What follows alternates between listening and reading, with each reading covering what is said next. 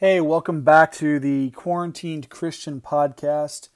Uh, this is episode 14. I can't believe I've produced this many.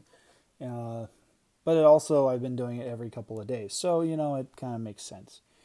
Uh, today I'm looking at Acts chapter uh, 3, verse 16. I'm continuing on with the, the 316s theme for my, uh, for my episode. Uh, we're looking at Acts chapter 3, verse 16 today. Uh, and before I get into it, though, if if you have any prayer requests, any questions, comments about any of the episodes that I have published so far, please, by all means, make sure that you send me a comment. If you are on the Anchor dot uh, the Anchor app, or if you're at my website Anchor.fm slash Quarantined Christian, uh, you can leave me comments uh, and questions or prayer requests.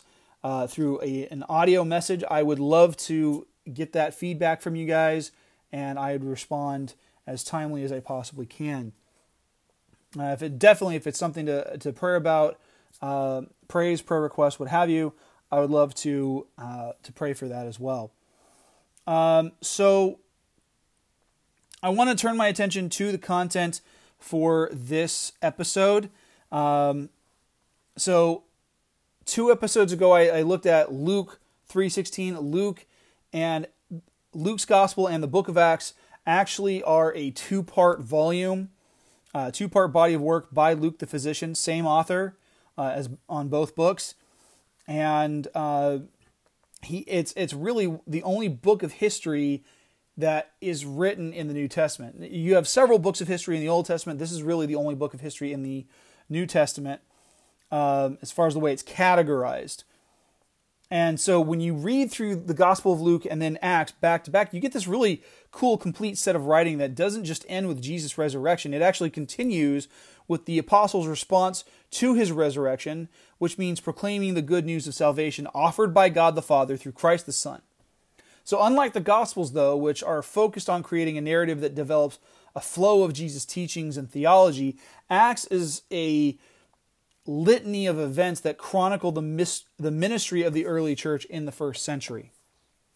So I'm gonna I'm gonna read through the verse. We'll break it down and we'll we'll get into it. So today's verse, Acts three sixteen, says this: Through faith in the name of Jesus, this man was healed, and you know how crippled he was before. Faith in Jesus' name has healed him before your very eyes. Now, I really hate taking single verses out of context. This is one of those ones that can easily be misunderstood because the context is not presented in the text itself. So, background on this passage. The first half of the passage has Peter, yes, the same guy who constantly looked before he leapt, healing a crippled man just outside the temple with the help of John, same guy who wrote the passage that we studied in the previous episode. Now, the second half of Acts chapter 3 has Peter speaking in the temple and confronting a crowd of listeners with regards to the truth about Jesus Christ. Specifically, in verse 16, Peter is pointing out what can be done through great faith. This is him talking to the crowd. Uh, Peter was able to heal a man who had been born without the full capabilities of his body. The man had been born and he was crippled we actually see something very similar to that throughout the gospel narratives, especially in the Gospel of John. However, it's not what can be accomplished through faith that is the focus of this episode. While our faith in Christ does indeed help create an opportunity to do great things in the name of Jesus, I want to focus on the opening words that Peter uses in this verse. The key is faith, faith itself. The crippled man wasn't healed because of Peter's faith. He is actually healed because of his own faith. It wasn't because of the fancy words or the over or the over enunciated prayer or some other grandiose display on Peter's part. He was healed because of faith, plain and simple. And as I said, it wasn't Peter's faith that healed him, it was his own. Peter and John already knew that telling the man to get up and walk was going to work because they had seen it work before. Jesus did it. They had seen it. They saw with their own eyes what the power of Christ is capable of doing. When the man willingly took Peter's hand and followed the instruction, healing in the name of Christ took place.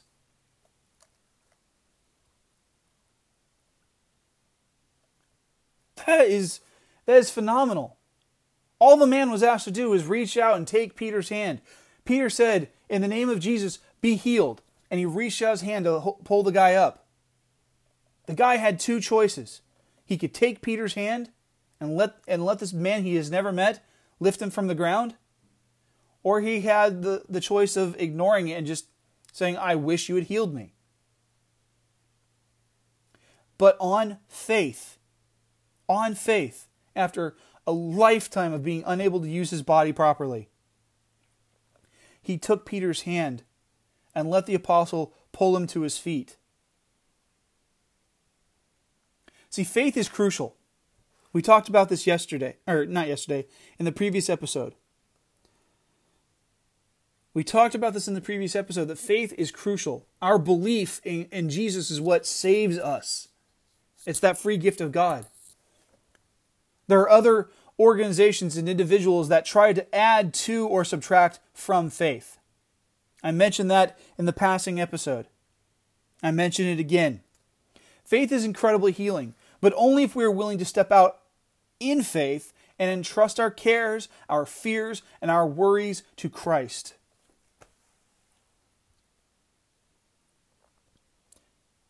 Now, I I'll be honest. With everything going on with COVID-19 and and the, the shelter in place and the quarantine, I am panicked. Just a bit. I'm not running around like a chicken with its head cut off. I'm not freaking out in the streets. I, I'm not protesting. I'm not.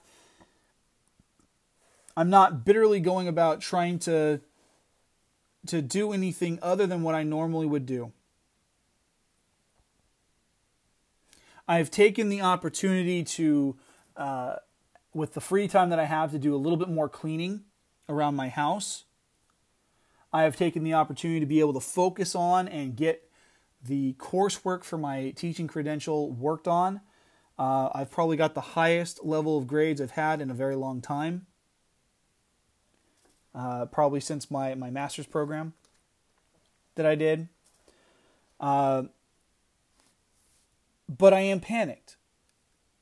However, to offset that, I'm spending time in God's Word. I'm spending time in prayer and I'm focusing my energies on expecting God to work some awesome miracles through this whole thing.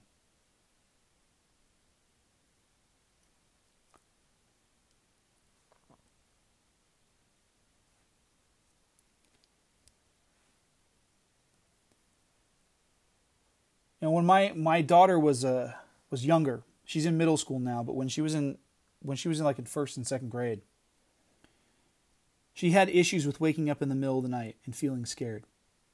So scared, in fact, that she either crawled into bed with on my wife's side, or she requested one of us to sleep on the uh, out in the living room with her. She'd be on one couch, one of us would be on the other. Uh, and and usually during the summer months, she would camp out in the living room. That was kind of her thing. She liked it, but she would get scared. One time after this had gone through, I, I took my daughter aside and I, I read to her the passage from Philippians 4 6 and 4 13. I read them to her and we meditated on them, especially on, on 4 6.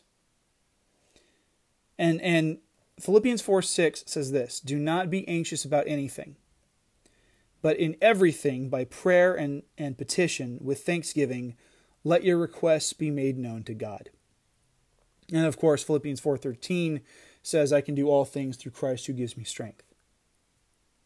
After some discussion of the things that make her afraid, we prayed together, and I shared with her some of my cares and concerns and worries and fears that I hold inside.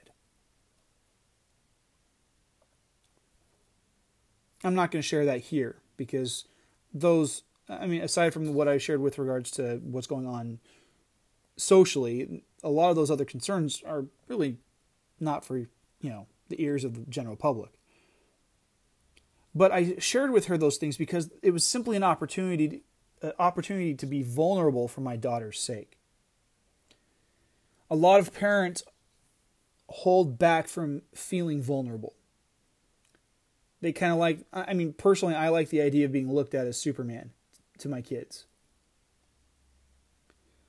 But when I when I was vulnerable with her and she understood that even adults can sometimes feel afraid, that made her just a little braver. But we came up with a very easy four word prayer. And it became her mantra for bedtime from that point on. I would read to her a short, a short story or a chapter from a story. And we would then do the prayer I trust you, God. We prayed. She went back to bed. I went back to doing what I, I need to do as far as work. And not long after we prayed, she interrupted my work to tell me that she no longer felt afraid. And from that point on, she really wasn't. She was able to stay in her bed. She did she wasn't getting scared. No nightmares, nothing. God answers prayers and he is faithful to those who trust in him. He heals and he restores those that abide with him. And that is the overarching message from what Peter says in Acts 3:16. The whole purpose is for us to remain in constant faith with God, that we trust God. Not implicitly, but explicitly. Sometimes it's easy to forget the restorative process that takes place when we fully entrust everything on our hearts and our minds to God. When we hand over the burden to God and we let Him work on it, things can happen. But when we hold on to it, we try to keep control of it, we actually find ourselves enslaved by those fears, by those concerns, by those worries.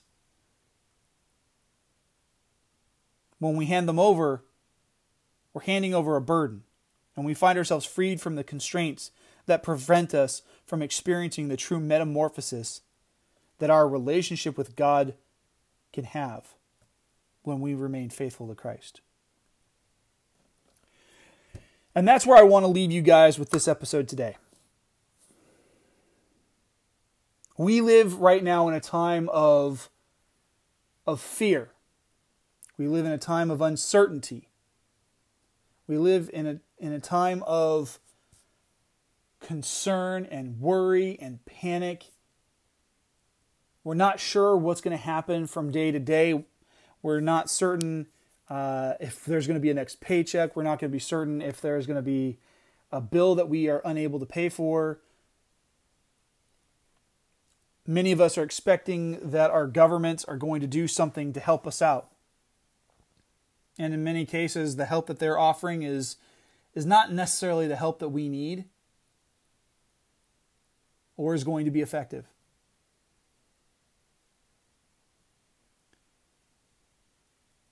But every time we go to God with our worries, every time we go to God with our anxieties, with our fears, with our concerns, with our doubts, and we turn all of those things over to Him, I can guarantee you He is going to restore us. I guarantee you He is going to work miracles.